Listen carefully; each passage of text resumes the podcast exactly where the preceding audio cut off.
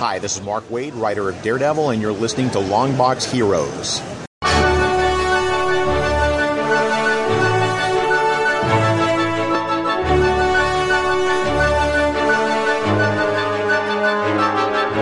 Hello, everyone, and welcome to episode 463 of the Lamborghini of comic book podcasts, Longbox Heroes.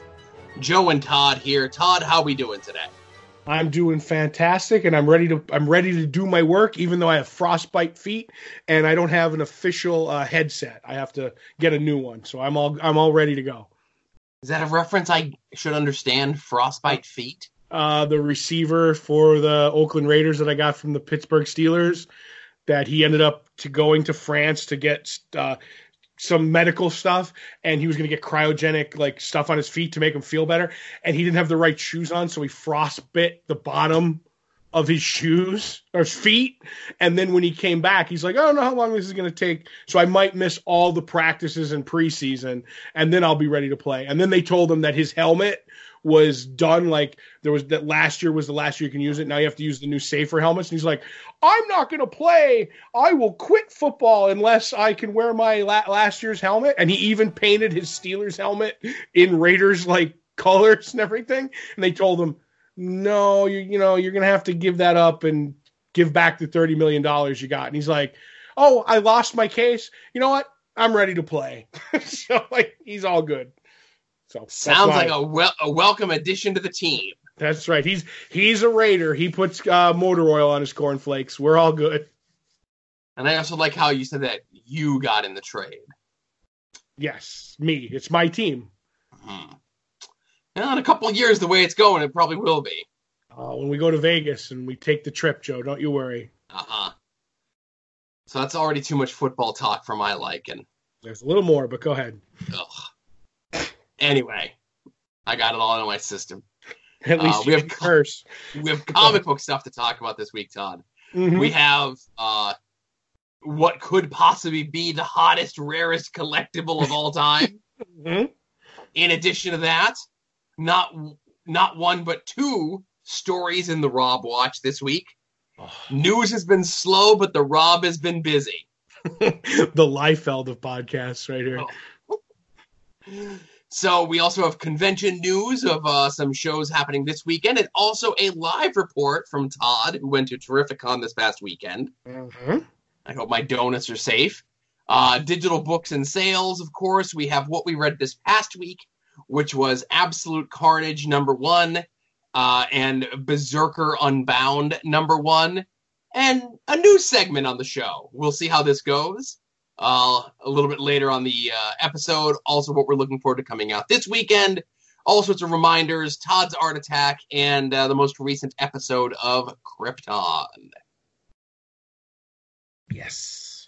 All right. So, this week in your comic book stores were supposed to be copies of Superman 14 and Supergirl 13, respectively. Uh, both it- books. Oh, sorry. Is it 31? Uh, according to the story, it says 33 for Supergirl. Oh, you said you said 13 for Supergirl. That's why. My apologies. Okay, that's why I was. 14 for Superman, 33 for Supergirl. Okay. And they were both supposed to be Year of the Villain crossover sort of things, Right. where they had the Year of the Villain trade dress on them. Mm-hmm. But they have since been requested by the publisher to be destroyed or returned or something. Pulp those. pulp them in place of ones that have slightly less pronounced Year of the Villain trade dress on them, but also a little teaser for the upcoming Legion storyline. Got to push the Legion. So, how does a mistake like this happen in 2019, Todd? It's been a long time since we've had a good pulping of comics. That's right.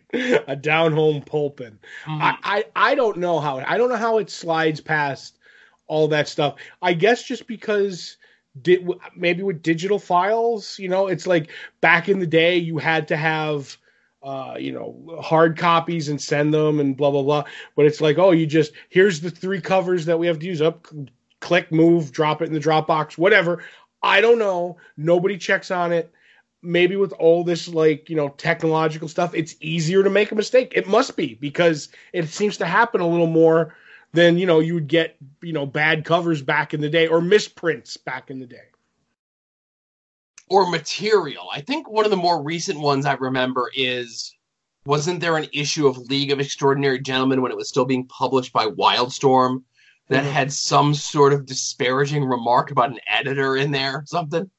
I thought that had to do with the uh, fake ads in the back of the newspaper, which was derogatory to uh, to people who had just come and couldn't speak English, and it was literally because we still say it that it got pulped for. It was like learn how to how to speak English, and it was a pamphlet or a book called "Shamed by You English." And it was this whole like broken but i thought that's what it had something to do with when they they pulped the league of extraordinary gentlemen ones but we'll probably uh duck duck go it and i'll be completely wrong right I'm trying to find it now, but because of this storyline, that that's the one that's popping up more right. so than not, you know. Mm-hmm. Um, but of course, uh, new covers are being sent um, with the Legion trade dress on them, and of course, the original ones that were received are all going to get flipped on eBay and sold and so forth. Wait, don't the the retailer's code is you have to pulp those. The retailer's code, Todd. There's a lot of codes out there. Mm. So I don't see no retailer code on the cover of those books. I don't see no comics code on there neither. Mm-hmm. So I don't know. Maybe I, I, you will see a bunch of, but how much are they going to go for? Because it's not like there's something like super different about them. If you ordered, if you ordered uh, as many of the 13 or the 14 and the 33 or whatever it is, you're going to get the same amount of issue. So it's not like it's a rarer issue there's just as many as them out there, if that makes any sense. You know what I mean? Like if you ordered 30 copies of Superman, they're going to replace 30 copies of Superman. So it's not like the oh we did a we did a run of only eight misprinted Superman, and the the real run is 80,000, and it's like oh I need a I'm a completist I need all these. No, it's the same amount as misprinted as there are printed. Don't well, really see. Okay, so you, you mentioned 30 as your number. Let's say I'm a retailer, I get my 30 copies, and I'm a good retailer, and I follow the retailer's code, and I'm going to pulp those copies of Superman that you sent me. You know, but my order was shorted. I, I only got 27. I, mm-hmm. I'll pulp those 27. The other three were missing, or they were damaged, or so uh, they never came, or maybe they're in another box, but I'll definitely pulp these 27. Mm-hmm. And then through a third party, maybe I'll put these other three up on, you know, or two of them up on a site, and maybe I'll go and I'll CGC. Because, and again, 30 being the number. If you're retailing and get 30, you can't do it with all 30. You yeah. got to do it with like three. Like 1% is a good round number of what you can get away with of non pulping and trying to flip. Right. Now, I will say this as a follow up from last week. I am checking over on the CGC uh, most submitted website Mm-hmm. And I don't see that any of these uh, issues of Superman or Supergirl are up in the top 500 yet. Oh, okay. Maybe soon. Uh, but I, I, as I'm up, as I'm looking at this, and this is uh, something that we kind of got in our uh, hands after the fact. Mm-hmm. Fascinating to look at this list. Yes, it is. Uh, we are not at, you know, we discussed last week that with the special 20,000th uh, edition of Amazing Spider-Man 300 that goes in. I haven't submitted mine yet. I don't know if I'm going to, because then if I have a CGC comic in my house, I think I'll feel dirty. Right. Uh, we're only about 2,000 away uh, for having New Mutants 98 being that next one. Mm-hmm. And I wonder CGC smart. I'm, I would reach out to someone and maybe have them do a special 20th commemorative, 20,000th commemorative sketch. Oh my goodness. That's a that's a free idea for the cosmos out there. But he would he would he charge them for the the official signature, a little extra? Well, no, no, no. You do okay. So there's the signature. We're talking about the Rob, of course. right. There's the Who signature. Else? There's the special signature, and I'm sure Rob could figure out a new 20th commemorative signature that's different than those other two signatures that you oh. could only get on the 20th 20,000th commemorative CGC of New Mutants 98 non facsimile edition. Oh, now would it be the same signature come thirty thousand issues, or would he have to change it? We're gonna have to cross that bridge when we get to it, Todd. Oh, that New Mutant Bridge! Can't wait to. And then you know after that, uh, it's a, it's a kind of a bigger gap between number two and number three. It's maybe like about three thousand more as opposed to two thousand more, and then it kind of trails off from there. Uh, I'm not surprised to see as many Spider-Man or Spider-Man adjacent books in there because, of course, Spider-Man is the best character in the world. Mm-hmm. Um, yeah, just fascinating numbers to look at. You know, You know what the absolute fascinating thing to me is? ah, It really, honestly, and I know you're groaning because you're wondering what it's going to be. It's that we don't hit a DC book until number 18. yeah, That is that is absolutely fascinating to me. And then it's the killing joke. And then you go again. another And ten, What? another ten before you Yeah. hit another DC book. Yeah, which is the first Harley Quinn in comics, Batman Adventures 12. Uh huh. That's that's that blows my mind. And the the steep drop off though is like you're talking in the like five thousands, four thousands area. So it's interesting to see somebody like when when we got our hands on these numbers, I like I like poured over this going, this is this is pretty cool. So- I'm- uh, the discussion about this is, you know, and, and you're going to see more books published, like let's say within the last 30 years on this list, right? I- mhm. Where it seems as though this would kind of pan out that there's been less key or pivotal moments in Batman's history than there has been in Spider-Man's history or Wolverine's history or whatever it is to necessitate this turnaround because like I'm shocked that the next DC book on there is Batman number 1 from the new 52. Right. Though Like I that's would in the top thir- like that's number 33. That's crazy. But here's the thing. The okay, so now Joe, when you talk about like, hey, my Spider-Man's blah blah blah, uh the the the the quintessential moments, the quintessential moments in Batman are the golden age. Right, so Like- those are tougher to come by, let Right, alone so you're not- to you're be not gonna- graded, let alone to be graded at a high number. And it- or there's not ability to have 30,000 copies of, you know, Batman number 1, the first appearance of Joker and both Catwoman laying around. So it's like it's like he didn't create a lot of these great villains that that's what a lot of this stuff is the first appearances of characters like hulk 181 the first or the first uh, deadpool or the first all this the first harley quinn. So all his characters his truly great villains were established 70 years ago and there's only maybe a thousand copies of each issue. And if they're see they're not going to make the list I, do you know what i'm trying to say? I do. where there's where there was hundreds of thousands of or at least maybe 180,000 200,000 I don't know I don't have the numbers of Hulk 181 that you can get CGC'd. So that kind of skews the numbers too. Right. So another another good number to look at with this is, uh, and I mention it this way for a reason. The number two most CGC book Mm-hmm. on the list, when you factor in all of the variants and so forths, Mm-hmm. With uh 57 uh perfect CGC grades Right. is Spider-Man number 1, the McFarlane uh you know number 1 Right. when you factor in all the variants. That's the number 2 book with the most uh perfect grades. 10 you mean?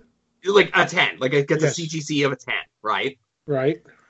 The number 1 book I don't know if you got to if you like don't look at the list, but I did already, sorry. with when you combine all variants with 650 tens is Batman Damned number one. Eh, Do you know why though? Probably. I know why.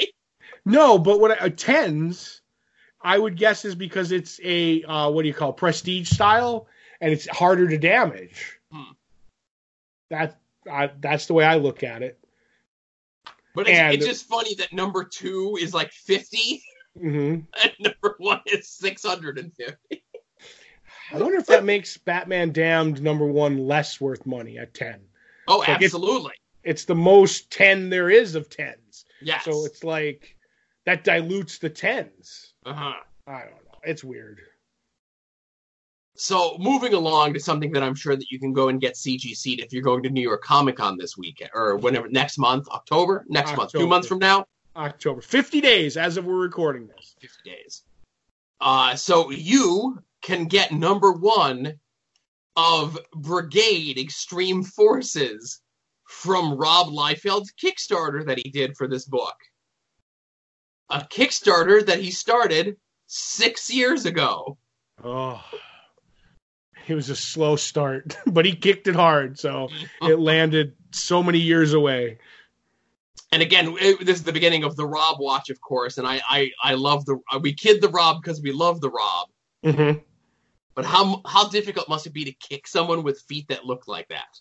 Oh well. what if he had to draw the Kickstarter? Oh, it's a foot that he would never get. Draw. That's why it was. He was. He thought he had to draw a foot kicking something, and he's like, "I ain't doing this." Six years later, someone explained it to him, and it was like, "Oh, I put out the book. Got it. We're golden. We're good." Right. So I guess people are lamenting because they, if you go to Comic Con, New York Comic Con to get this, uh, you're essentially getting it before the people who actually backed the Kickstarter. Mm-hmm. And Rob came out and said that if you're a Kickstarter person, you can pick up your book there. You know, smartly to shave on save on shipping, of course. But those there are folks who did invest in the Rob all those six years ago and wanted their first. Uh, they wanted their copy of Brigade Extreme Forces number one before the rest of you peons going to a comic book convention. Mm-hmm. So you know, sometimes the Rob's big business practices get called into uh, question. I'm gonna try and grab one while I'm there because I know you want it. I only want one with the the full signature. Ah, I was thinking of getting two. Oh, one for me and one for you. yeah, kind of. So, just as a continuing follow up on the rights issues with the Youngblood book, of course, Rob still owns the rights to Brigade, but Youngblood is currently tied up uh, by that person who Rob got into business with. Uh, what the guy? What's the guy's name? It's Rev something or other. Yeah, I, I don't have it right at my fingertips. Andrew Rev, uh, through his company Terrific Productions LLC.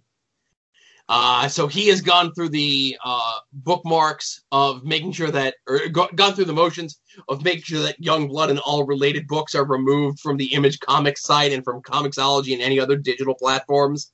Obviously, physical media is already out there and exists. Right. Uh, but the guy who runs this this this Andrew Rev guy, I like Uh, him already. Go ahead. it seems as though his intentions in regards to young blood are not pure. it seems as though he is just kind of using his ownership of young blood to mess with Rob. Some would say to troll Rob. uh, reaching out to other creators.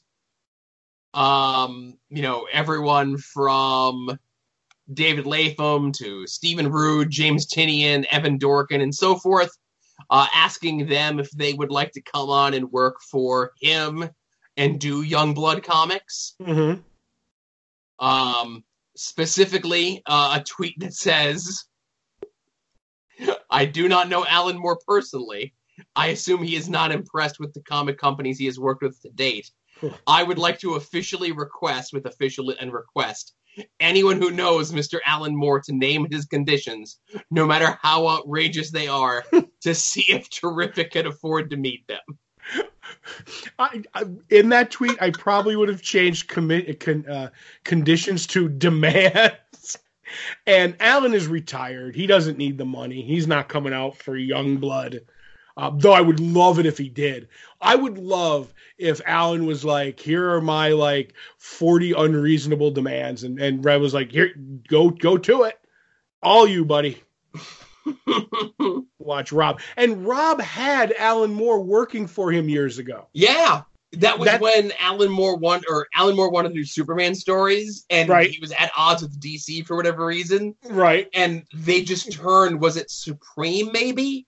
Yes, he he had a whole backstory. He was ready to give him a, like a mythology for Supreme. Yeah. He did a few issues, and Joe, he and uh, Rob, the Rob wasn't returning Alan Moore's calls. Like he was just like he has he has the guy who's like, and here's my Alan Moore impression. I'm sick of both Marvel and DC. And it's like, Rob, Rob, I'll do your comics. Okay, do three or four of them. And he's like, trying to call him. He's like, and, and you can't get him. And you're just not answering the phones. Like, how how bad of a business uh, person is that? And then he ended up losing Youngblood. I'm so shocked. Again, this is one of my favorite uh, stories in recent memories in the world of uh, both comics and entertainment. Mhm. Uh, gotta hand it to this guy's chutzpah for uh, what he's attempting to do with this. hmm If he gets people, if he does, if he if he gets Youngblood published, I'm buying all the issues, no matter who writes it. hmm I'm a Youngblood man now. So I just want okay, so uh he he his most recent tweets, this uh Andrew Rev guy, and I'm I'm I'm giving him a follow right now on the old Twitter machine. As as we do the show. I, I need to be uh kept abreast of the uh insanity that's going on with this.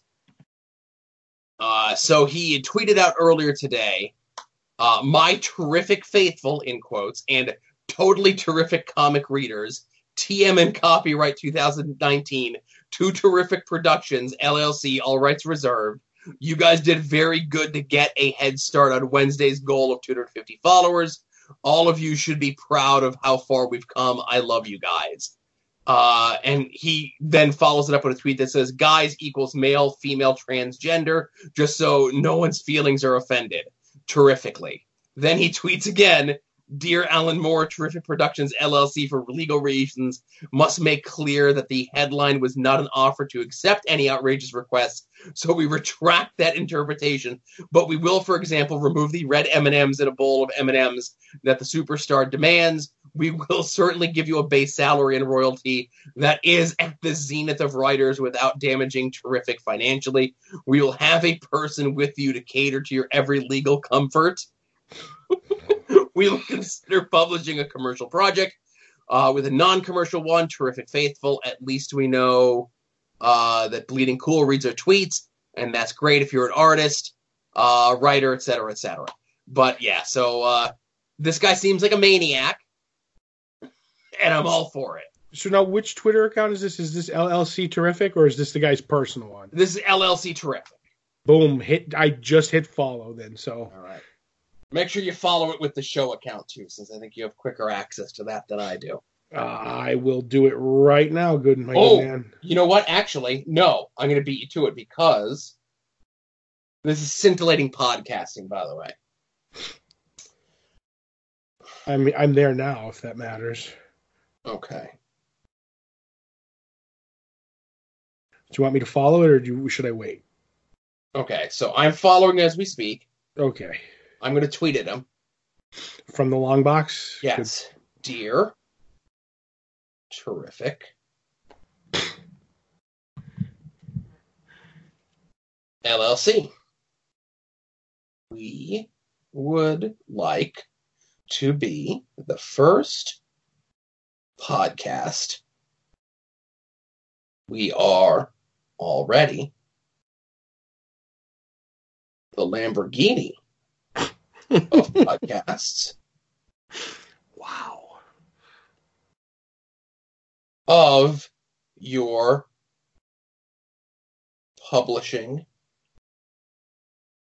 arm. Our demands will be slightly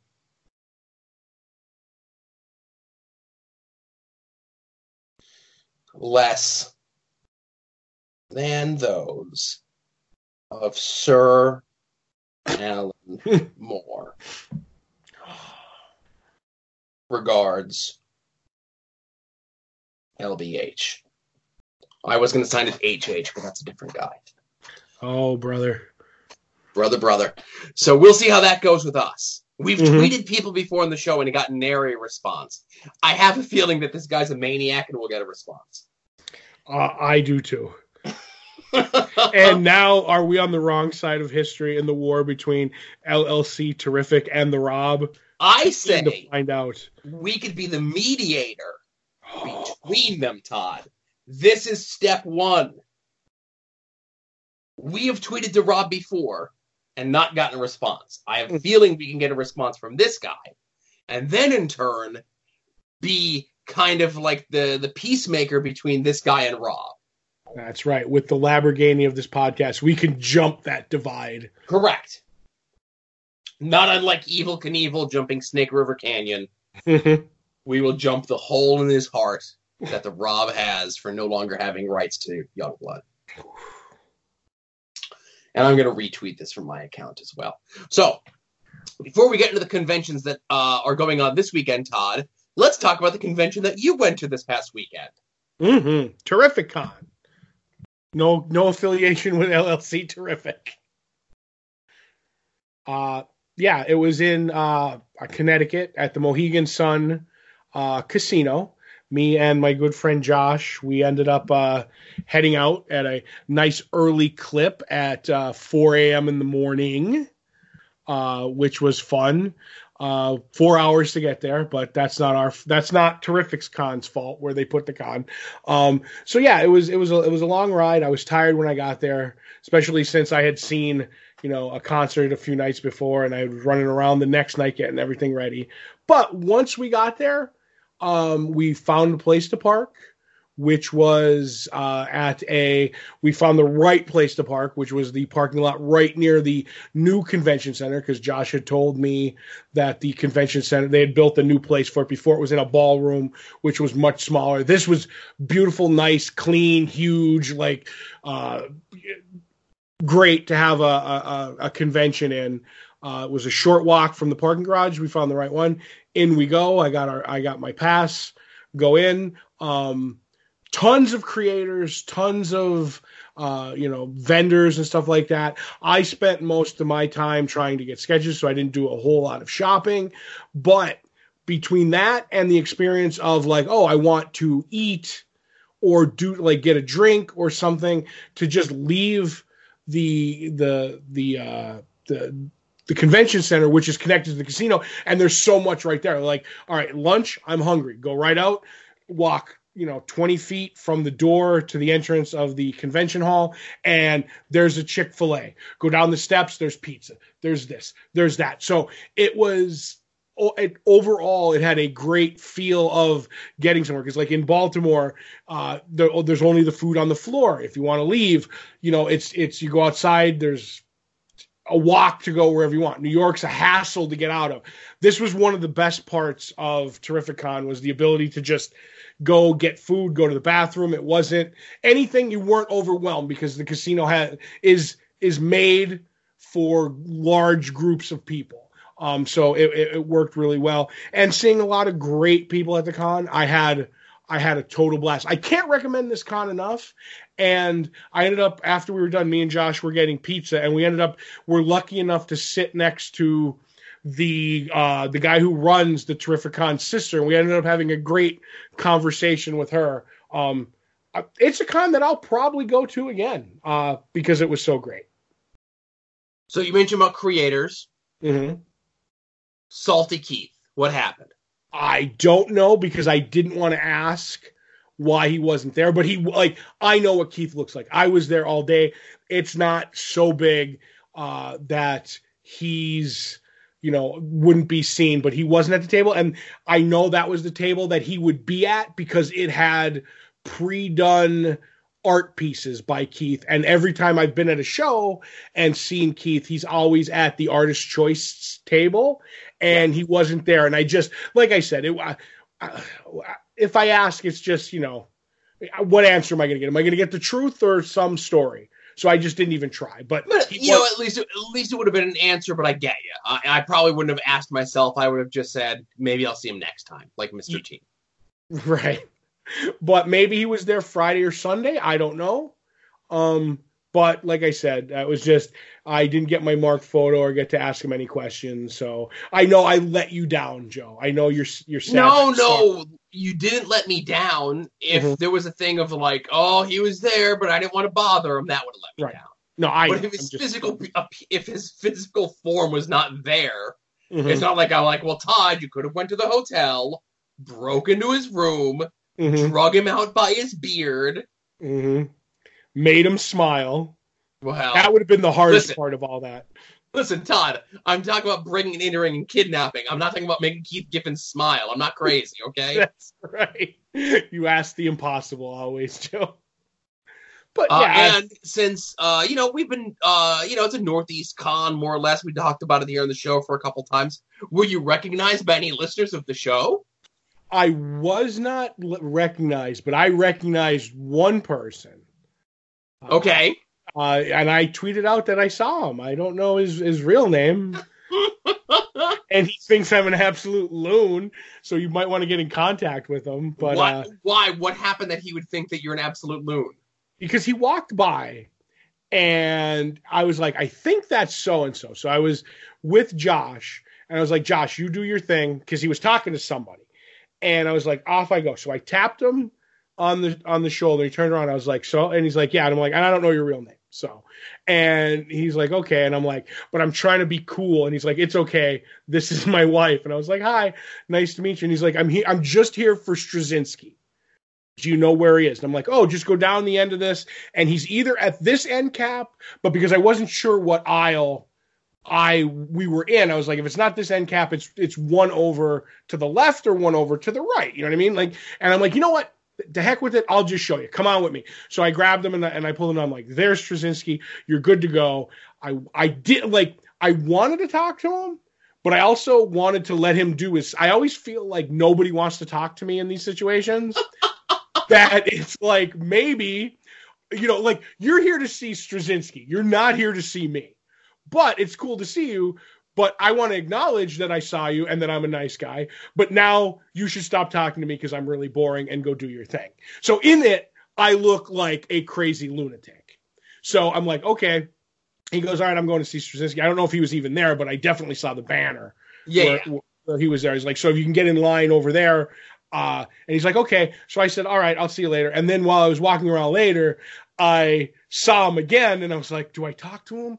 Or like, do, uh, you know what? I'll just give him a thumbs up and this like lunatic smile that I had. And I was like, I'll just keep walking. So I can only imagine what he thought, but more what his wife thought. That's that's so.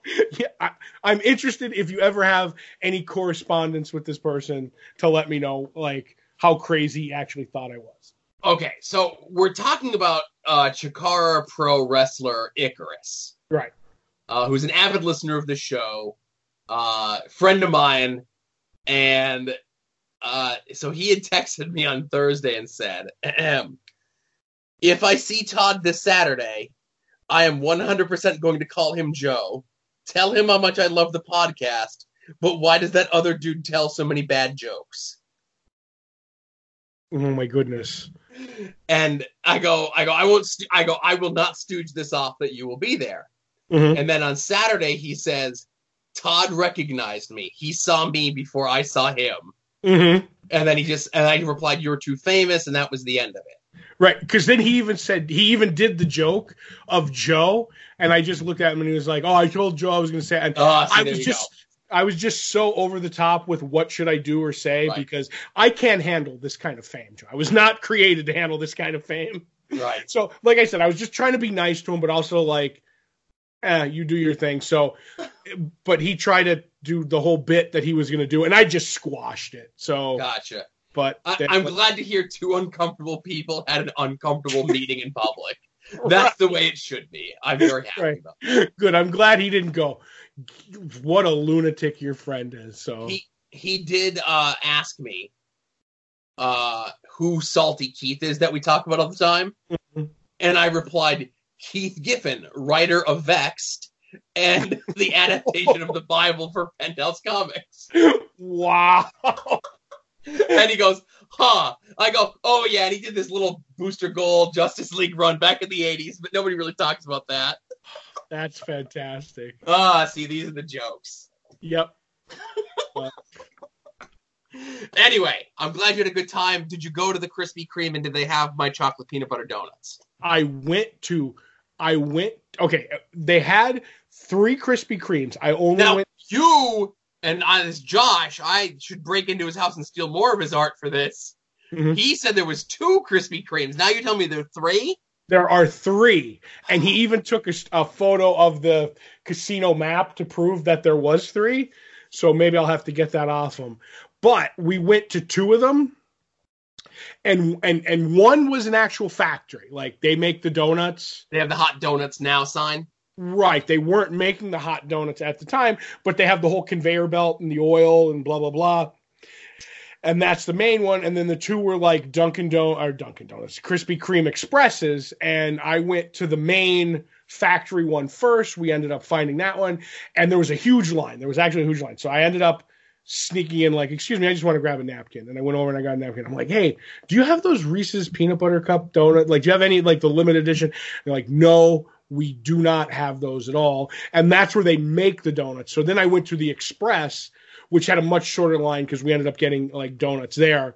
Um, and they didn't have it either. So I was like, I if the factory one doesn't have it, then the, I'm not going to go look for the. Yeah, third, if the big dog one doesn't have it, I get you. Right. So no, they didn't have any of the. They didn't have the the the re, and or you know I would have brought you home a box. You know what I mean? Yeah. So no, but I, am sorry I could not find them, but I did end up having a raspberry uh, filled jelly for myself. Gotcha. Which is my go-to Krispy Kreme. One of these one of these days, one of these years, I'll go to that convention. Uh, this is what the second time you've gone.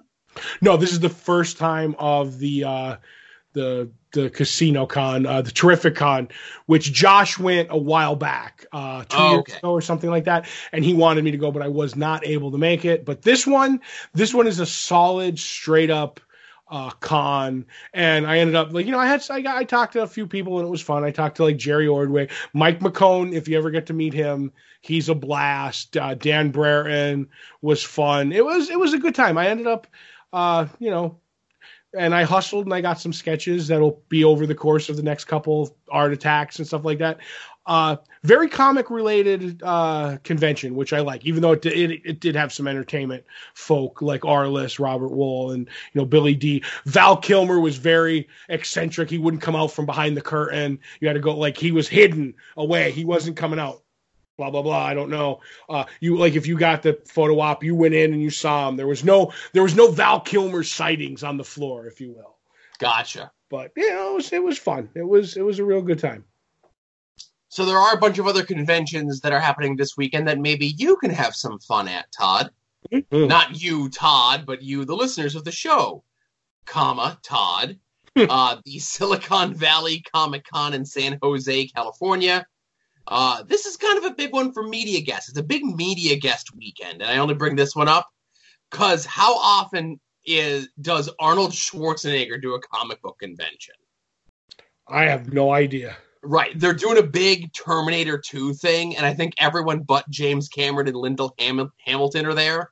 Mm-hmm. But anyone else who was involved in Terminator 2 is going to be at this, uh, including Arnie. Ooh. Uh, you know, Robert Patrick is going to be there. Uh, Edward Furlong is going to be there, et cetera, et cetera. And Jason Momoa and Stone Cold Steve Austin are going to be there as well. That's a pretty stacked convention for, uh, you know, celebrity type folks. Maybe they're pushing the new Terminator movie, Linda Hamilton and Schwarzenegger, because that's mm. coming out soon. They yeah, might be on the, the press tour. I feel about that. Right.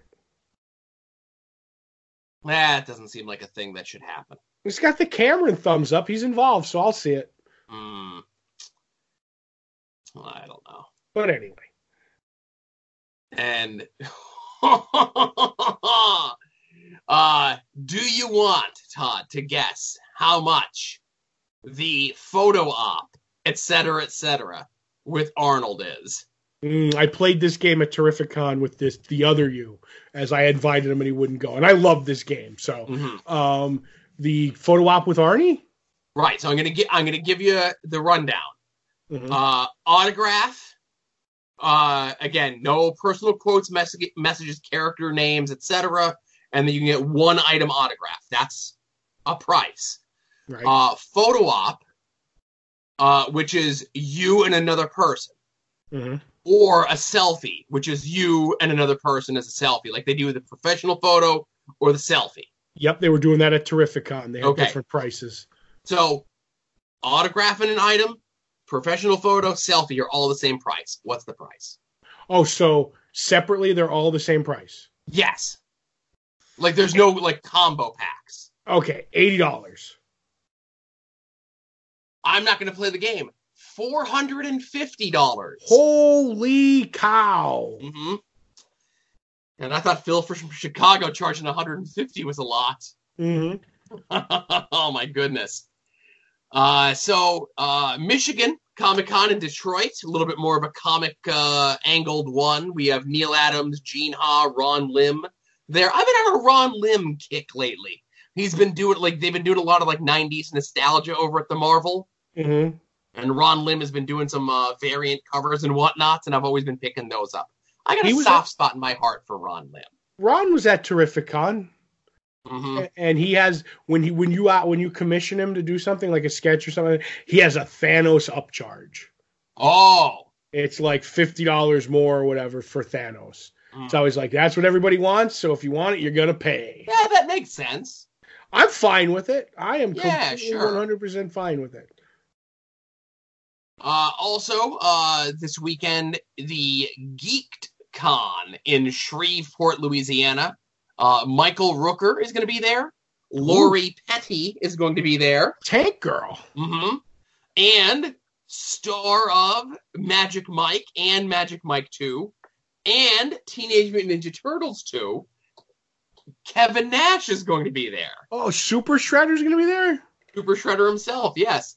Large and uh, I, I don't know how the filter works sometimes if you seeing things or not seeing things. Mhm. On the Geek'd website, the promotional p- photo that they have of Kevin Nash up is him from the red carpet of Magic Mike pinching the butt on the poster of Channing Tatum with a cheeky look on his face. I did see that picture. Oh, that warmed my heart. I how could you hate Kevin Nash? I don't know, Joe. I don't know how you could hate large father chili kerosene. He is the man. Goodness. One of your one of your saddest deals. What? That's the real deal. hmm You're looking at the real deal now. But the biggie this weekend, I would say, Todd, is Fan Expo in Boston. Uh, you've got a lot of uh, comic book folks being there. Mike Mignola, Dan Slott, Gail Simone, uh, Todd McFarlane, and uh, Marc Silvestri are going to be there as well. And as we talk about media guests, Corey Feldman is going to be there. Uh, Pete Capaldi is going to be there. I'm not really sure who that is, but they say he's someone.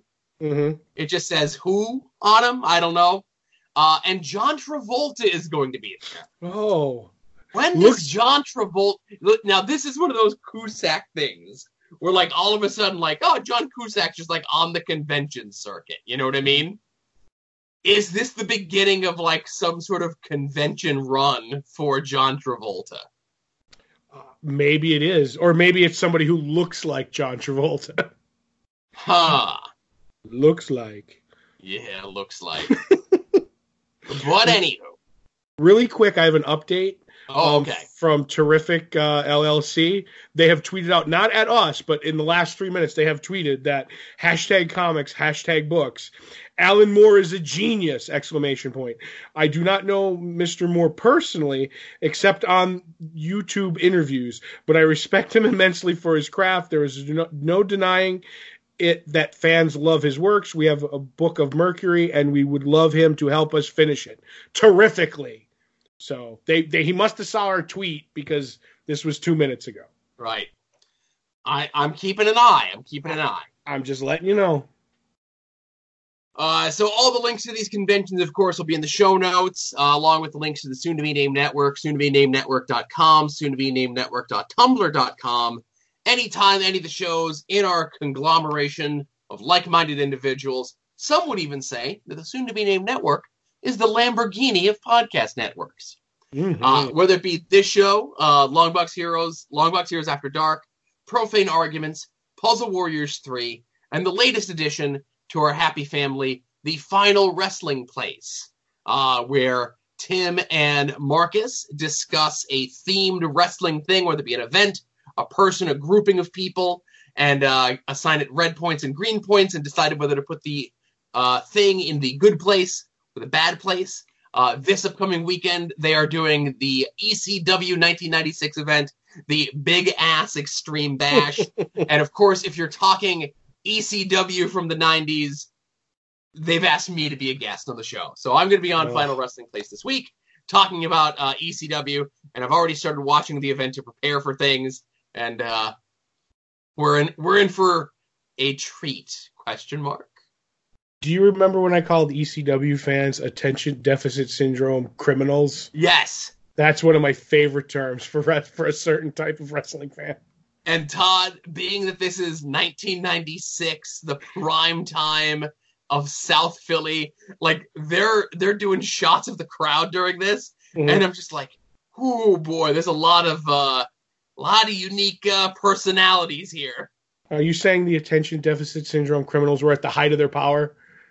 Yes, Good to know. 95 and 96 is the height of their powers. okay. there was no more heightier than them.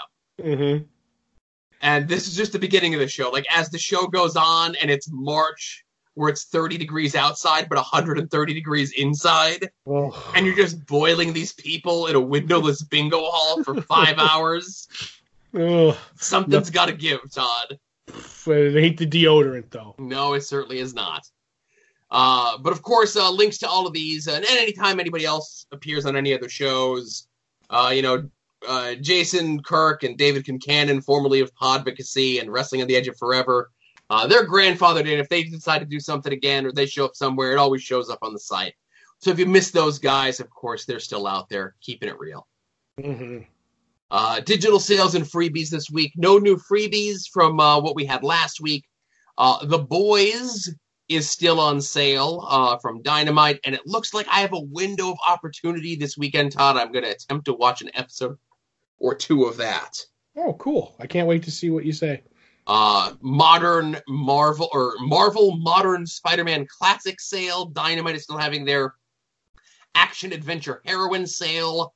Uh, IDW is having a recent hit sale, and DC is having a sale on Rebirth stuff. And I always like to point this out, of course, because uh, DC is specifically citing that they're not putting the DC the Rebirth stuff on sale. Typically, when stuff goes digital, um, usually after about like six weeks or so, Image, Marvel, etc., other publishers usually knock a buck off whatever the price is. hmm DC's not doing that, and they haven't been doing that since Rebirth started. So anytime that they do a sale, I always like to point it out. And it appears as though it's like all number ones of stuff, and then it's the trades are like super super cheap, like the normal like thirteen dollar trades are five bucks each. hmm So you know you do the math on there. I won't, but I bet it's good. Right. Uh, so let's get into what we read from this past week, Todd. Where would you like to begin? I'm going to start with a Berserker Unbound, the book I was looking forward to most. Uh, number one, written by Jeff Lemire, art by Mike Deodato Jr. Basically, this character called, I'm guessing his name is the Mongrel King, aka the Berserker.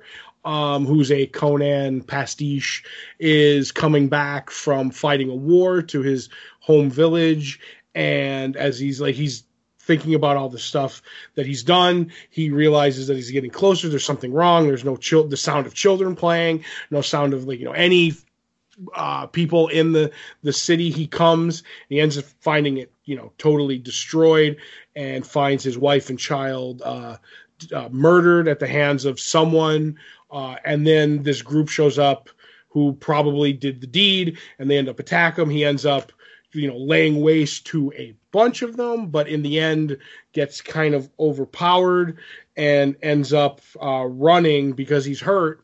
Um, he calls himself a coward. Ends up in this cave with a bunch of glyphs. He thinks he's in some sort of hell or something like that, where he deserves to be. Um, gets transported to uh, modern day time. Gets found by a ho- looks like a homeless guy, and uh, he ends up realizing that he's not in Kansas anymore. Uh, basically, that was the premise of the book that we knew was coming. So there's not much of the fish out of water stuff yet. It's basically just the backup story, which I enjoyed. Very, you know, Conan esque, uh, very beautiful art by Mike Deodato. But the one thing I will say, I was not a fan of the coloring kind of times on it or something because a lot of times like the battles and stuff like that looked a little muddy and I wasn't sure what's going on, which is a rarity with Mike Deodato's art. But uh all that said, I'm in for the long haul because I like Jeff Lemire and Mike Deodato, and I want to see what happens now that he's in New York or whatever city he he's actually in because I can't tell by the the cityscape. It looks like it's going to be fun. So, but I enjoyed the issue. Not much more to add. Exactly. We kind of knew what this story was going to be from the onset. It was solicited as time displaced Conan. It was time displaced Conan. We get a little bit of the backstory of like how he got there, as Todd mentioned. Um, we, you know, the cover of the book is him in the middle of a crowded city street, right? That's a Mhm. striking image. You see that, and like th- that is the definition of like an elevator pitch. Like you show that to someone, and they know what your story is about, right? Right. and it's all the gaps that you have to fill in of like the who, the what, the when, the why. And right now, all we got is a little bit of this character's motivations. And that's really it. We don't know how he gets there. We don't know why he gets there. We don't know what those next steps are. But, you know, I ordered a hamburger and I got a hamburger. I'm not sure. It's not like I'm upset. You know, Right. Uh, this is the salad to the steak, so there you go. we'll see. Now, if it's all sizzle no steak, then I'll be upset. And I didn't notice the issue with the coloring as much as you did. Obviously, you're more of a Mike Deodato person than I am. I'm not sure if this is a different colorist than he's typically worked with before. I know in the past his color palette is a lot different hmm than what we see here. So I'm not sure if it's just because he's using a different palette. It's making things look a little bit more muddy to you. That being said, I do think now that we're in the modern time, the coloring does look different. So it's like cleaner, not as it looks dirtier in the past, like muddy and smoke and but now we're like in you know present day and like the cityscape and him and the the little bit of what might be uh you know the central park uh, it looks better to me. I don't know. I wonder if he was trying to go for a, a feeling in the early part of the issue. But gosh we'll see. So uh, the other book that we both read from this past week was Absolute Carnage number one, written by Donny Cates with art by Ryan Stegman. The big event, if you will, of the summer. Uh, all the Spider-Man stuff, all the Venom stuff coming to a head. Here, everything that Donny Cates has been building up in uh, the Venom book for the better part of the last year is now coming to a head. Where Carnage is back. He was brought back by this cult and now uh, Carnage is powered by the Null, uh, the god that kind of created the symbiotes. And yes, this is a heavy issue. And when I say a heavy issue, it was a $9 book. But you're getting three full length comic books for $9. right eight dollars $8, my apologies. So even still. no uh, i'm fine i'm just about accuracy go ahead Right, I get you. But this could have been three separate four or five or even six dollar issues because it's an event book. Mm, i agree So you're getting a huge story for your dollar with this. Um, again, I, I'm not saying it's a good decision or a bad decision, but it was there's clear lines of delineation. Like here's essentially the end of issue one, and here's the end of issue two, and here's the end of issue three. So Carnage is going around, and anyone who has been touched by a symbiote in the Marvel universe, which is a lot of people, have had a little tiny piece of the symbiote left in them. Carnage is going around and collecting all of them to make himself stronger and essentially to destroy the world. And we find out that the person who has the biggest piece, uh, if you will, is from the Dan Slott finale of Amazing Spider Man from two years ago when Norman Osborn took that big part of the Carnage symbiote and turned himself in the red into the Red Goblin. Now it's a race between Carnage and Venom and Spider-Man working together to get to Norman Osborn before the other does. That's pretty much what we get in this story. right I liked it because I've been following this iteration of Venom and Carnage for the last year, and being a Spider-Man person, and even I think just through general popular culture of Venom, whether it be the Raimi movies or the cartoons or whatever it is, people know enough about Venom that I think this is, while a lot of book to read for a lot of money, it's easily accessible. They even give you like a two or three page primer up front of like, here's kind of everything you know to get us to this point. Interesting, because as someone who's not a Spider-Man fan, Mhm. uh, or, or like has not been in, I've been on board for the Venom stuff. So Okay. like all that stuff before, I was I was confused by the the Red Goblin stuff. I was really confused, and uh, the uh, thing with the, who was in the was it Jay Jonah's son in the prison, the Man Wolf? Yes. Okay, so there was, a lot- and I do feel it's a long issue. I think as someone who is not a Venom like knowledge, it was a bit overwhelming. This book this long, I was kind of like waiting for it to end because I was like, I need a break. As someone doesn't know. I kind of look at it as probably the same way I was a Donny Cates fan, and it enhanced it for all the cosmic stuff in Guardians of the Galaxy and Thanos. That's my wheelhouse. I I I totally get it. So this one kind of confused me, and I do ha- like have to nitpick it a little bit. Um, in that like they're in the diner and it's Venom and Peter talking, and he's like, "We have to go do this. We have to find the Red Goblin." Blah blah blah. And then along the way, it's just, "Oh, by the way, here's my godson." Like there was no explanation of we stopped to pick him up or like we're going to pick him up beforehand. And I get it. I can extrapolate that they they picked him up. But then as you're a Spider-Man fan, is nor is uh Harry's son actually Peter's godson? Yes. Then why would Peter be does J. Jonah Jameson's son know that he's Spider-Man? No. Then why would you be making it as like, hey, this little kid who's Harry Osborn's son, who J. Jonah's son, Manwolf might know, going like, hey, this is my godson. Oh, so you're Peter Parker? And I don't know if Venom, Venom knows he's like uh, Venom knows. Right, that I was just making sure. Unless he doesn't because of the whole one more day. Does he? Doesn't That's he? pretty much done with. Okay. Uh, do you see how like what I'm saying like confusing stuff Yeah, yeah. for me like cuz I don't know them I'm overthinking absolute carnage if that makes any sense. Sure. So I enjoyed it but not being entrenched in Spider-Man mythology I was confused and probably would have preferred it if it was two 499 books and you kind of or however you're going to do it so i get a break. Like it was all too much for me.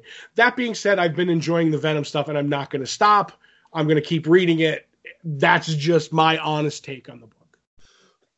You may, you put it into words a little bit better than I could regarding how the book was presented as a three issues collected in an eight dollar book. mm-hmm. Whereas if it was three individual issues, you could read that first thing, close the book, take a break, come back and get the second issue, finish that, and so forth. Mhm. Uh, they very easily could have just done this as three issues and say, hey, it's the big event book of the summer, but we're only going to charge you $3 per issue, right? You know, and obviously printing costs and everything else like that. i So it get was you three individual issues, but the way that you mentioned it of how when you have it all as one big giant collection, it's like I started it, I have to finish it.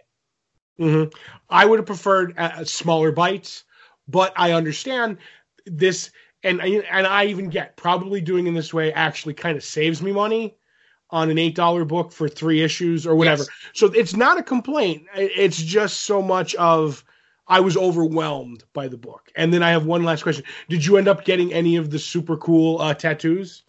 No, because they were not given to me when I got my book. Uh, I was stooged off by a certain friend of the shop, if you will. Mhm. that they were. So I ended up getting a pack. There's five of them all together in one pack. I'll have to make sure that I get them when I get my books uh, this week. I would demand. I would say, or you're going to badmouth certain comic shops on a on the Lamborghini of podcasts. I'm gonna pound my fist on the desk. Oh, nothing says energy like fist pounding. So hmm So, as you notice, of course, uh, with Todd and I talking about this, there's a glaring omission of another maybe big Marvel event book that's going on currently. And, you know, what it comes down to is Todd and I are not X people. You know, X Men stuff is kind of weird and scary to a lot of people. Mhm. So, in the interest of fairness, uh, kind of in a uh, twenty is it was it, uh, sixty minutes Andy Rooney esque op ed piece. I'm going to momentarily turn the show over to friend of the show, James, who has done some of the artwork for some of the alternate issues, issues, episodes of uh, After Dark from last year when we were doing the uh, the movies. And uh, James now is going to present us with the Mutant Minute.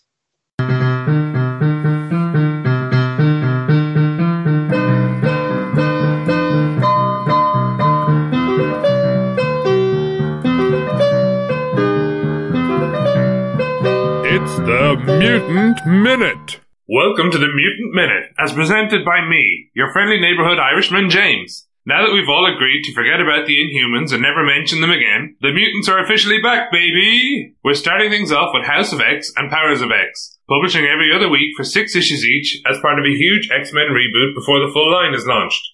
The relaunch works if you only have a passing familiarity with the X-Men, as it's part of a huge seismic reshift for everything mutant. So don't worry if all you know is whatever you half remember from the 1992 cartoon. If you've always found X-Men continually confusing, with all of its time travel and clones and Summers family trees, don't worry. Jonathan Hickman has included lots and lots of charts and pictograms and full text pages to help you along. This is a new reader-friendly reboot, after all. This is the biggest thing to happen to the X-Men since the early 2000s, and we start things off with House of X number one. Now I know what you're all thinking. James, my paddy friend, the X-Men are so great, and one of the things that makes it so great is how subtle it always is as a metaphor. Worry not, true believer. House of X continues this grand tradition of subtlety as Magneto stands in Jerusalem, looking out upon the city, declaring to a gathering of world leaders in the birthplace of most major world religions that the humans have new gods now. That's right, the era of hurtling endlessly towards extinction is finally at an end. And we've arrived at the new hotness for Homo Superior, an examination of the strengths and weaknesses of extremist separatist nationalism and god complexes as explored via the rise and fall of the mutant state of the island of Krakoa. It's easy to see why the humans are afraid of Krakoa. The island is alive. It can teleport a mutant army anywhere around the world to and from the island at any time. It can psychically decide who is and isn't allowed entry to the island, and it may or may not have an agenda all of its own. While on Krakoa, we see Charles Xavier in his new body, which completely covers his face in a helmet reminiscent of the Maker, giving off a vibe that's half Elon Musk as Messiah and half the creepy old guy who organizes Midsummer. Everything seems like a new Garden of Eden for mutant kind, but everything also seems just a little bit off. Is all truly as it seems, or is there something more sinister at play? More Mr. Sinister, that is. Powers of X number one decides that a huge line-wide reboot of the X-Men was maybe a little bit too easy to follow, and decides to simultaneously set things across multiple different historical eras, and give us plenty of new characters to keep track of. We get to see the X-Men at year 1, year 10, year 100, and year 1000, and it makes the interesting narrative choice to tell us right from the outset, right at the beginning of what you would presume is a multi-year run on the story, exactly what ended up happening to the mutant state of Krakoa, and exactly why it failed. And don't worry, following multiple separate historical eras for the mutant race all at once might seem confusing and you worry about getting lost, there's lots and lots of charts and pictograms and text pieces to help you follow along. This is a new reader friendly relaunch after all. Last but not least, we have House of X2. For my money, the best single issue in comic books of the year. House of X2 decides that the multiple historical eras of Powers of X was maybe a little bit too easy to follow, and decides to radically overhaul the classic X-Men character of Moira McTaggart by revealing that she has the mutant power of reincarnation. We explore her first life where she has a happy and fulfilling family life with lots of children. Then at the moment of her death, she reawakens as Moira for the second time at the moment of her birth all over again with all of the knowledge of her past life and the discovery that she is a mutant. If you could live your whole life over again with all of your memories intact, would you make the same mistakes? If you met the love of your life all over again for a second time, could you recreate the magic? Or would you make all new mistakes? What if you spent your entire life working for civil rights, and when you died, everything had gotten worse? What if this was the Marvel Universe, and by the fourth or fifth or sixth time you just decide, oh well, and you join the legions of apocalypse? What if we got to explore 11 different separate lives, all in 22 pages, with life number 11 being the one that brings about the mutant nation state of the island of Krakoa? Sound a bit confusing? Worried about getting lost? Fear not. There are lots and lots of charts and pictograms and text pieces to help you follow along. This is a new reader friendly relaunch, after all. See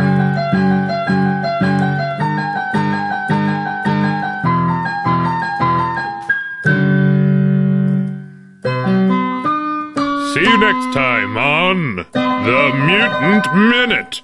Thank you very much, James, and thank you very much, Una, for that funky take on the old classic X Men animated series theme there. And now, you know, uh, perhaps James did a great job in convincing you to check out the new X Men books. I've actually been texted and messaged by people about this. And uh, I don't know if it convinced these podcasters, but maybe it convinced you. Let us know if uh, James's magic worked on you to uh, get you to check out the new Jonathan Hickman X books. Mm-hmm. And I look at it as uh, the human does it in a minute, and I guess the conversion to mutant is like four and a change when it comes to minutes. Well, it's a it's a minute superior, Todd. Oh, I see what you did there. That's good. Mm-hmm. Mm-hmm. So again, thank you very much, James, and I'm sure uh, you know we'll be hearing more from James as this uh, Hickman run rolls on. Now that's what we read from this past week. Let's get into what we're looking forward to coming out this week. If you head over to longboxheroes.com every Tuesday around 5:30 Eastern Time or so, we put up the poll post, which is a link to a link to all the books that are coming out this week. Whether you get your books in print, whether you get them digitally, whether you get them sent to your home, however it is that you get your books, be forewarned, be forearmed, know what's coming out so you are ready to maybe uh, pick up another short box to carry all those extra books home. Now, Todd and I attempt to guess what the other is most looking forward to coming out this week. Uh, Todd has a commanding lead over me with eight correct guesses. Uh, I, I'm not conceding. I'm not a quitter. I will fight till the very end, but uh, I don't feel very confident that the this gap will close anytime soon.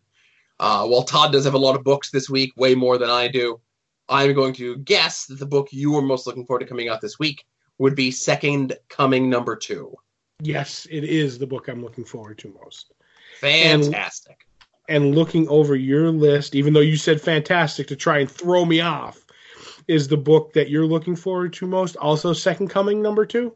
It is. Second Coming number two. It's a light week for me. Any other week, that Fantastic Four would probably be the book.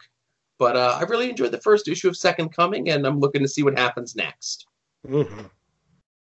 So while you're over at longboxheroes.com, be sure to check out all the other stuff that Todd and I have done in the past. Also, check out our store where you can purchase shirts or stickers or pins with our fancy logo on them.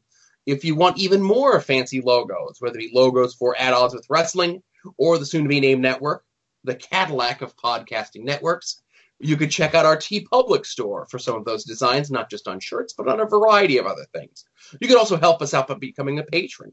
You, by pledging $5, can get two day early access or thereabouts, sometimes if the show runs a little bit late, uh, to After Dark. And this week's After Dark is a banger as Todd runs deep on his trip to seeing Alice Cooper perform live.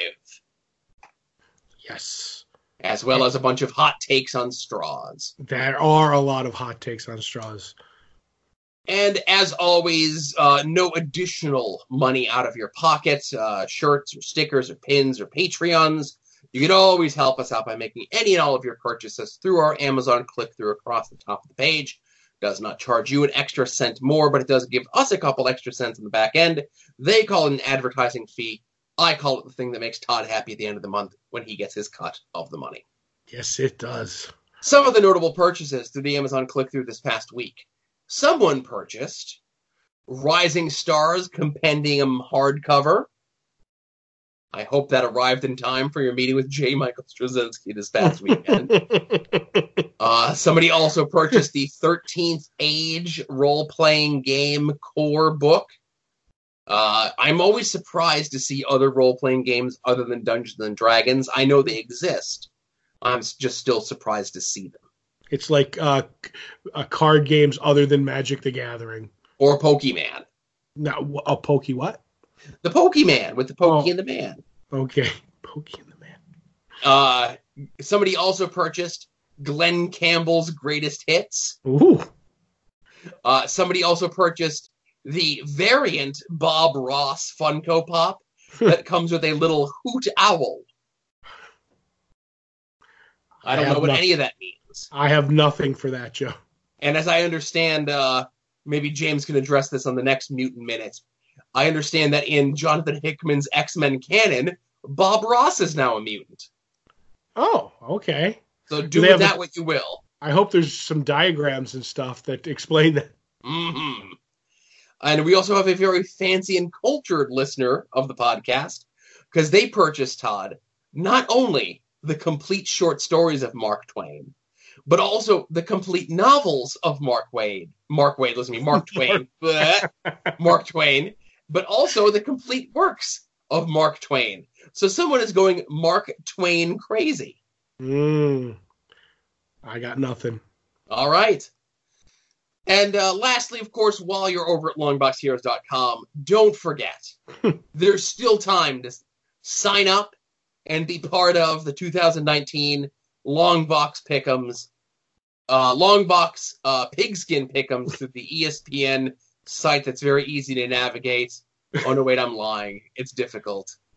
Uh, we we hopefully pointed you in the right direction to do so already. We have uh, quite a few people signed up already, hmm and they were almost at uh, nine people signed up this year. Uh, Mm. Hopefully, we get many, many more. Even if you're not a football fan, it's still uh, you know fun to play along. I hate football, and I play. I was going to say, because your mouth won't even say what it needs to do when, to promote the thing. It's like blah, blah, long box, pig, ah, the heck with it. When I was looking at the site, the little box there, it kind of Mm. all ran together. I just long box pick. Uh, yeah, you know. Yeah, we did it. I pushed it. We're good. the, just- the, the, if you go to longboxheroes.com, it's the first post. It's pinned there, and it will be pinned there the entire football season. Mhm. I love pin posts. Mm. So. And uh, I know you had mentioned it earlier with your trip to Terrificon, but Todd, do we have any art attacks this week? We have three art attacks this week, Joe. And they are all by the same artist, the great Barry Kitson. I started out with a quick Barry Kitson Batman head sketch in my in my book. I love the bright blue background compared to his dark cowl. Um, he did like he had these quick uh, sketches that were cheap, that they were smaller. So in my sketchbook, you see how he ended up doing the blue there.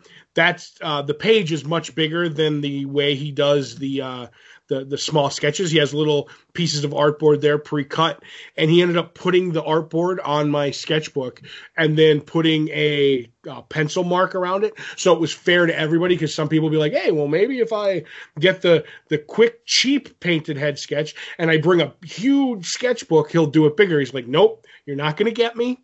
Here it is. And I'm like, I'm fine with that. I just rather have it in my sketchbook because I have only so many pages left. Then he was doing them from a certain time for one hour. It was like from three to four, whatever. So me and Josh got in line to get them, and he for he did the first one in ten minutes, the second one in like ten minutes, fifteen minutes. Then he did mine, and it was getting close where they had he had time for one more, and I was like, hmm, what do I do? I'm like, excuse me, Mr. Kitson, if nobody comes, could I buy a second one that I want to give to somebody that I know who'd really like it? And he's like, you know what? As long as nobody comes before the hour's up, I'll start doing, I'll do one for you. So I ended up getting uh, uh, Azrael because he did the, after the Sword of Azrael run by Quesada, he ended up doing like the first, I don't know, 20 issues maybe of Azrael. And I was like, you know who'd really like that? I think Adam would. And so he basically said, "Hey, look what Roker the Joker got me: a Barry Kitson Azrael sketch, which it's it's a beautiful painted sketch. I love the little uh, Kate medallion that he has on his neck. He kind of like really went to town on the detail on that. So I liked it. And also Josh, because he was in line with me before me, he's like, "Hmm, looks like Todd's Art Attack has some gorgeous, gorgeous sketches from Barry Kitson done at it, Terrificon." Can I join in? Look at this invisible woman in my sketchbook. That's well fantastic. And once again, there's nothing Barry Kitson can do can do wrong. So it looked really beautiful. And a quick confession, I didn't know who I wanted, whether I wanted Batman, Green Lantern, or Flash, because I have various versions of in my in my sketchbook. I gave Barry the dealer's choice and he ended up choosing Batman for my sketchbook. Uh, of the three, I like your Batman the best, and I think it's for the I think it's for the very reason that you mentioned because the blue background really makes it pop. hmm And you go, go, ahead. Sorry, go you first. I was going to say, as you mentioned it, while it is it would be calling a very specific spot. Remember from Justice League or JLA Year One by Mark Waid and Barry Kitson, Right.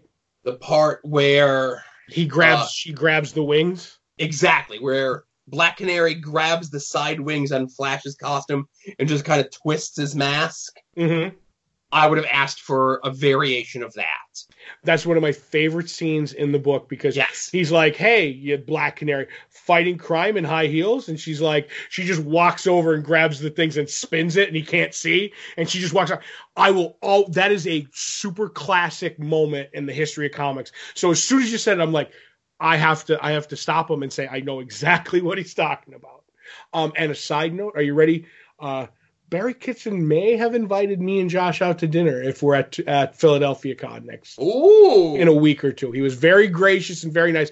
Josh, I have something uh, from him before, and Josh has a ton of stuff from him before, and he's the one who ended up, like, you know, introducing to me. So he's like, you know what? If you're at Terrif- uh, Terrificon, I keep saying Terrificon. If you're at Keystone Comic Con next week, he's like, maybe the two of you'd like to come out for dinner if we go out, and we were like, we might try to make that. We might try. So, uh, Joe, if you could uh, just bend over and pick up that name I just dropped, that'd be great. Uh, I'm very jealous of you guys getting a chance to go out with uh, Barry Kitson. That's really cool. Yep. The offer is on the table, so uh, hopefully you guys do not pass that one by. Or, you know, he remembers. You never know. We might get there and be like, who are you guys? Right. hmm So I think that's the end of the show, except for TV talk, right? I think that's everything. All right, everybody. So thank you very much for listening to uh, episode 463 Longbox Heroes. We're going to take like a brief second here before we get into uh, TV talk, just in case you're not up to date on Krypton or you didn't see the most recent episode or what have you. All right. So we're nearing the home stretch here, eh? Mm-hmm. What do we got? One more, one more episode left. Yes, I believe this is the penultimate ish episode. Yeah. So uh this uh episode is all the goodies kind of getting together and uh Doomsday killing everybody. Oh, Doomsday on does Zod doesn't just like you know ascend Doomsday. He literally unleashes Doomsday from behind a desk while he's drinking drinking some Kryptonian scotch. That's that's baller right there, Joe. And I will say the moment in the show where uh uh, lackey person is like, we don't know if there's enough uh, Black Mercy Venom in there. We don't know. We're taking a chance. And Zod's like, well, we got to take that chance now. And uh, Doomsday takes those few first steps, and Zod says, kneel before Zod. And Doomsday does. I got scared for our heroes, Todd. I was like, things don't look well for our trusty heroes. to say the least. Uh, but yeah, this was the build up to the unbridled carnage. I am a little surprised Mhm. that this was not the episode where we maybe saw the return of Lobo.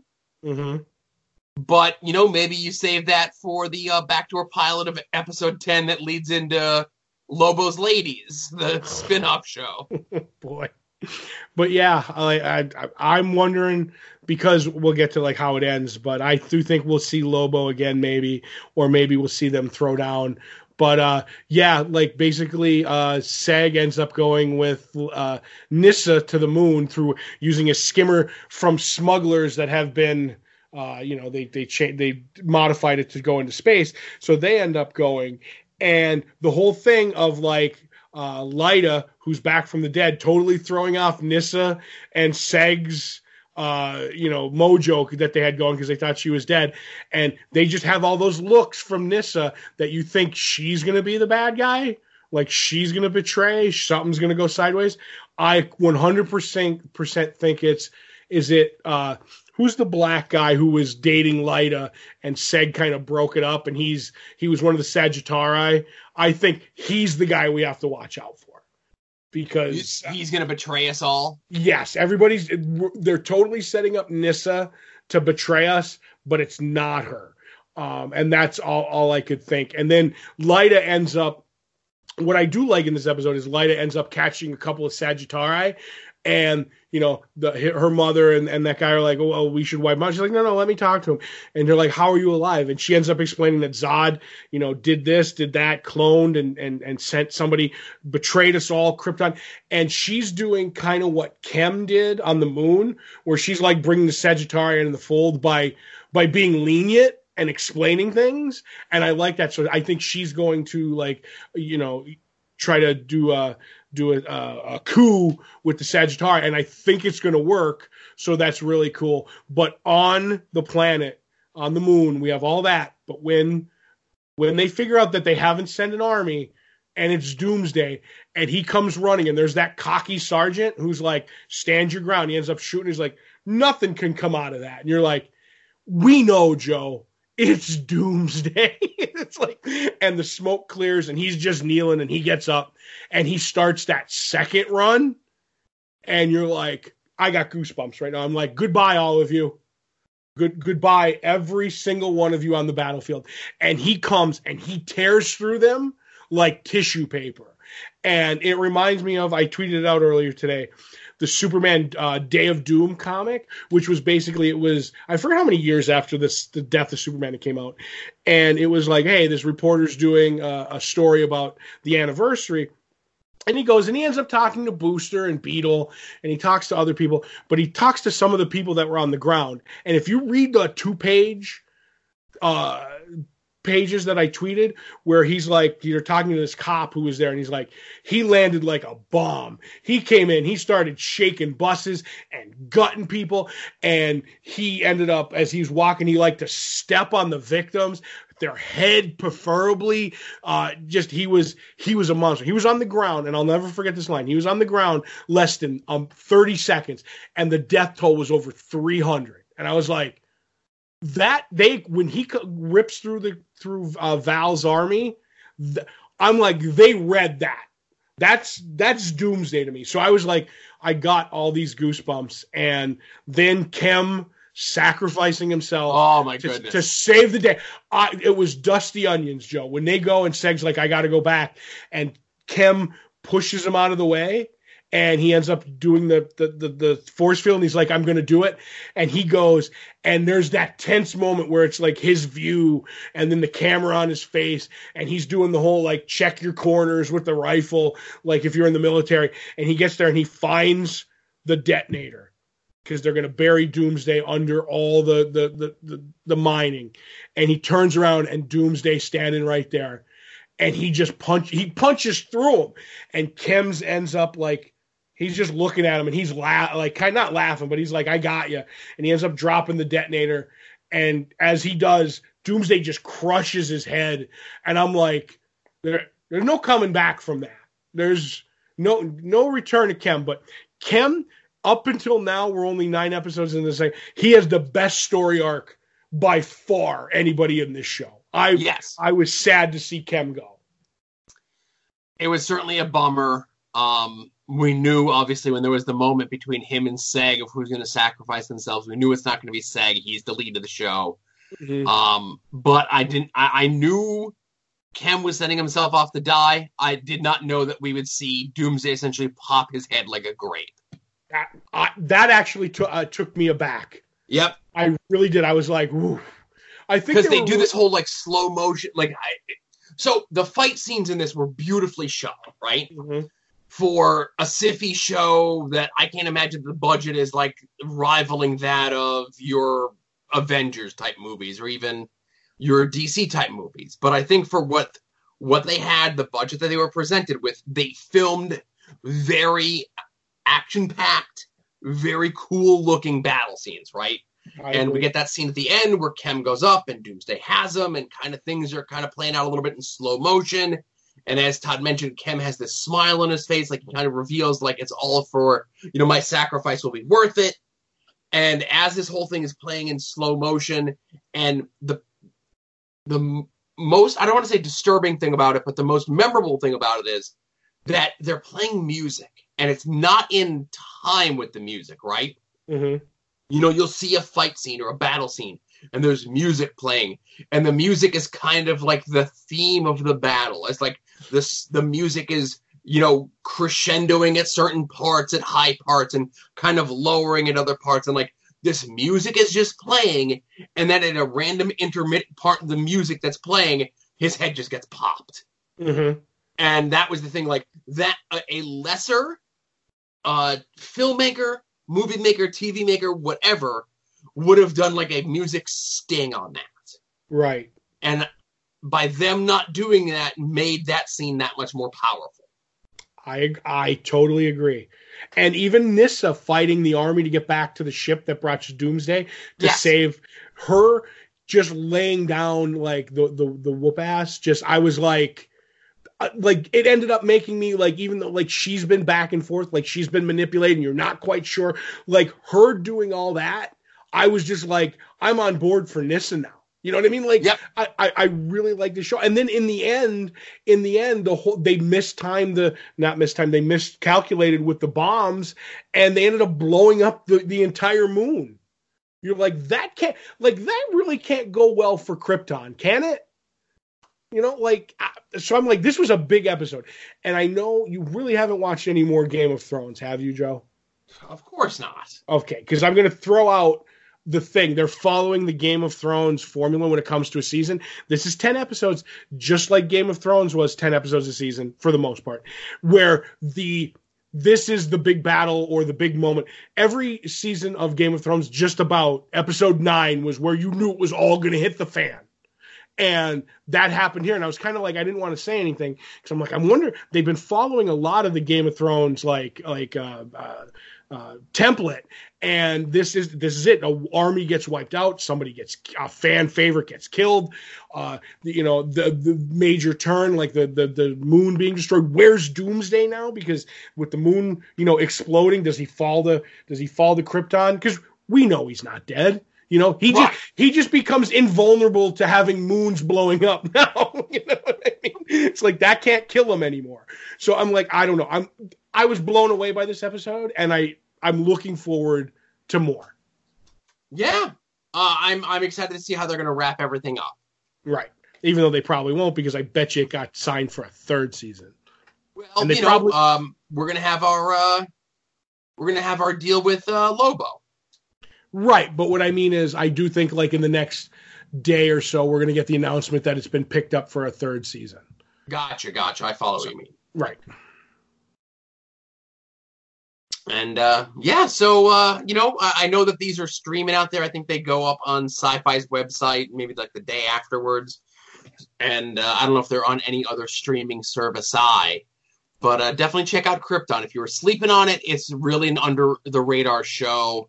And uh, you know, I know here in this podcast we've kind of scoffed and thumbed our nose at shows like Gotham, but I think Gotham goes too far off the rails with the Batman mythos, where I, where Krypton does kind of maybe put like a different vehicle on the rails. Here's my problem with the difference between Krypton and Gotham is Gotham messes with too many well-established known characters. Right. I think we'd mentioned this, but yes, go ahead. Right. Where Krypton is like, hey, it's Superman's grandfather and great grandfather or great great grandfather. Like, yeah, I'm just well versed in their history, so do what you want, you know. So yeah, sorry we brought it up before. And are we on our maybe like third or fourth iteration on the big or little screen of like what Zod is? Yeah, I would say so, but I mean, he really like other since the the the Superman two movie, he really had like the mold really hasn't changed much though. Right. You know, like Zod Zod and and since that second movie, the kneel thing is going to be his go to move. So Right. I'm right. fine with it. It works. Right. No, and what I'm saying is, I would say of anyone established, like he's the one that I wouldn't say that they've messed with the most, Mhm. but maybe would be the most unrecognizable of a name character. Right, but I still think he's just. Do you are you saying he's different than the Zods we've experienced before? No, no, no. What I'm saying sorry. is, if you show me a cast photo of the people on the TV show Krypton, Mm-hmm. By process of elimination, I would show, I would figure out who is Zod. Okay, fair enough. But if you just showed me this character out of nowhere and say what super, what DC supervillain does he play? hmm Zod would maybe be the fifth or sixth guess. And I have to ask, and I don't want to go down this route. Mhm. Is it because he's black? Again, because traditionally in the Superman comic books, TV shows, movies, and so forth, they have not had people of color or people of any sort of different ethnicity instead of white I get be you. any Kryptonian type people. I'm, I'm fine with that, but I just didn't know if also if it was that or or just his visage wouldn't scream Zod. Be otherwise, you know what I mean? No, no. Like, if, like if he said, was if- still a if he was still a black guy, but he was you know four foot eight and like stick, I'd be like, you're not Zod. You, You, know what I say mean? right. You say DC villain. I'm gonna, you know, I, I could, I would have guessed Lex Luthor. Like, why not have a black guy play Lex Luthor? You know what I mean? Or you would have went straight to the to the to the the one everybody would go Black Manta. Right. But if you say Superman villain, I'm not gonna say, oh, that's the Toy Man. hmm But he is definitely crushing it as Zod. Yes, he is by far the best actor on the show. He is fantastic. Well, Mhm. and then I would say second best was the guy who played uh, what's his face who got killed this week. I would say um, also because I've seen him in other stuff, and he's playing the lovably uh, old grandfather. Is the guy who plays Val, the the grandfather of Seg, is like, and everything else I've seen is a real, an actual like really good actor. But I think the part isn't juicy enough because he's he is the moral compass of the show, Yes, and he and he had to break that compass in blowing up the uh, space elevator. So like, so you don't see, he's not there yet. I think he can go down a road that could be really cool if that makes any sense. But because he's the the wishy washy guy who's like, we could make everything work, and you're like, sorry Val, that ain't gonna happen. You know, so I want to. That's why I'm saying I just think the part isn't meaty enough. But if he get like if we can get his storyline, he you're you're gonna see your your uh, opinion change on him. Gotcha. Mhm. So yeah, it's been really good. Uh, I like Krypton. Check it out. I'm excited for the season finale. Me too. All right, everybody. I think that's enough show at this point. I don't think we could physically do any more show. So closing out for real, episode 463 of Longbox Heroes. For Todd, this is Joe saying thanks for listening, and we'll see you all here next week. Remember, be a faucet, not a drain.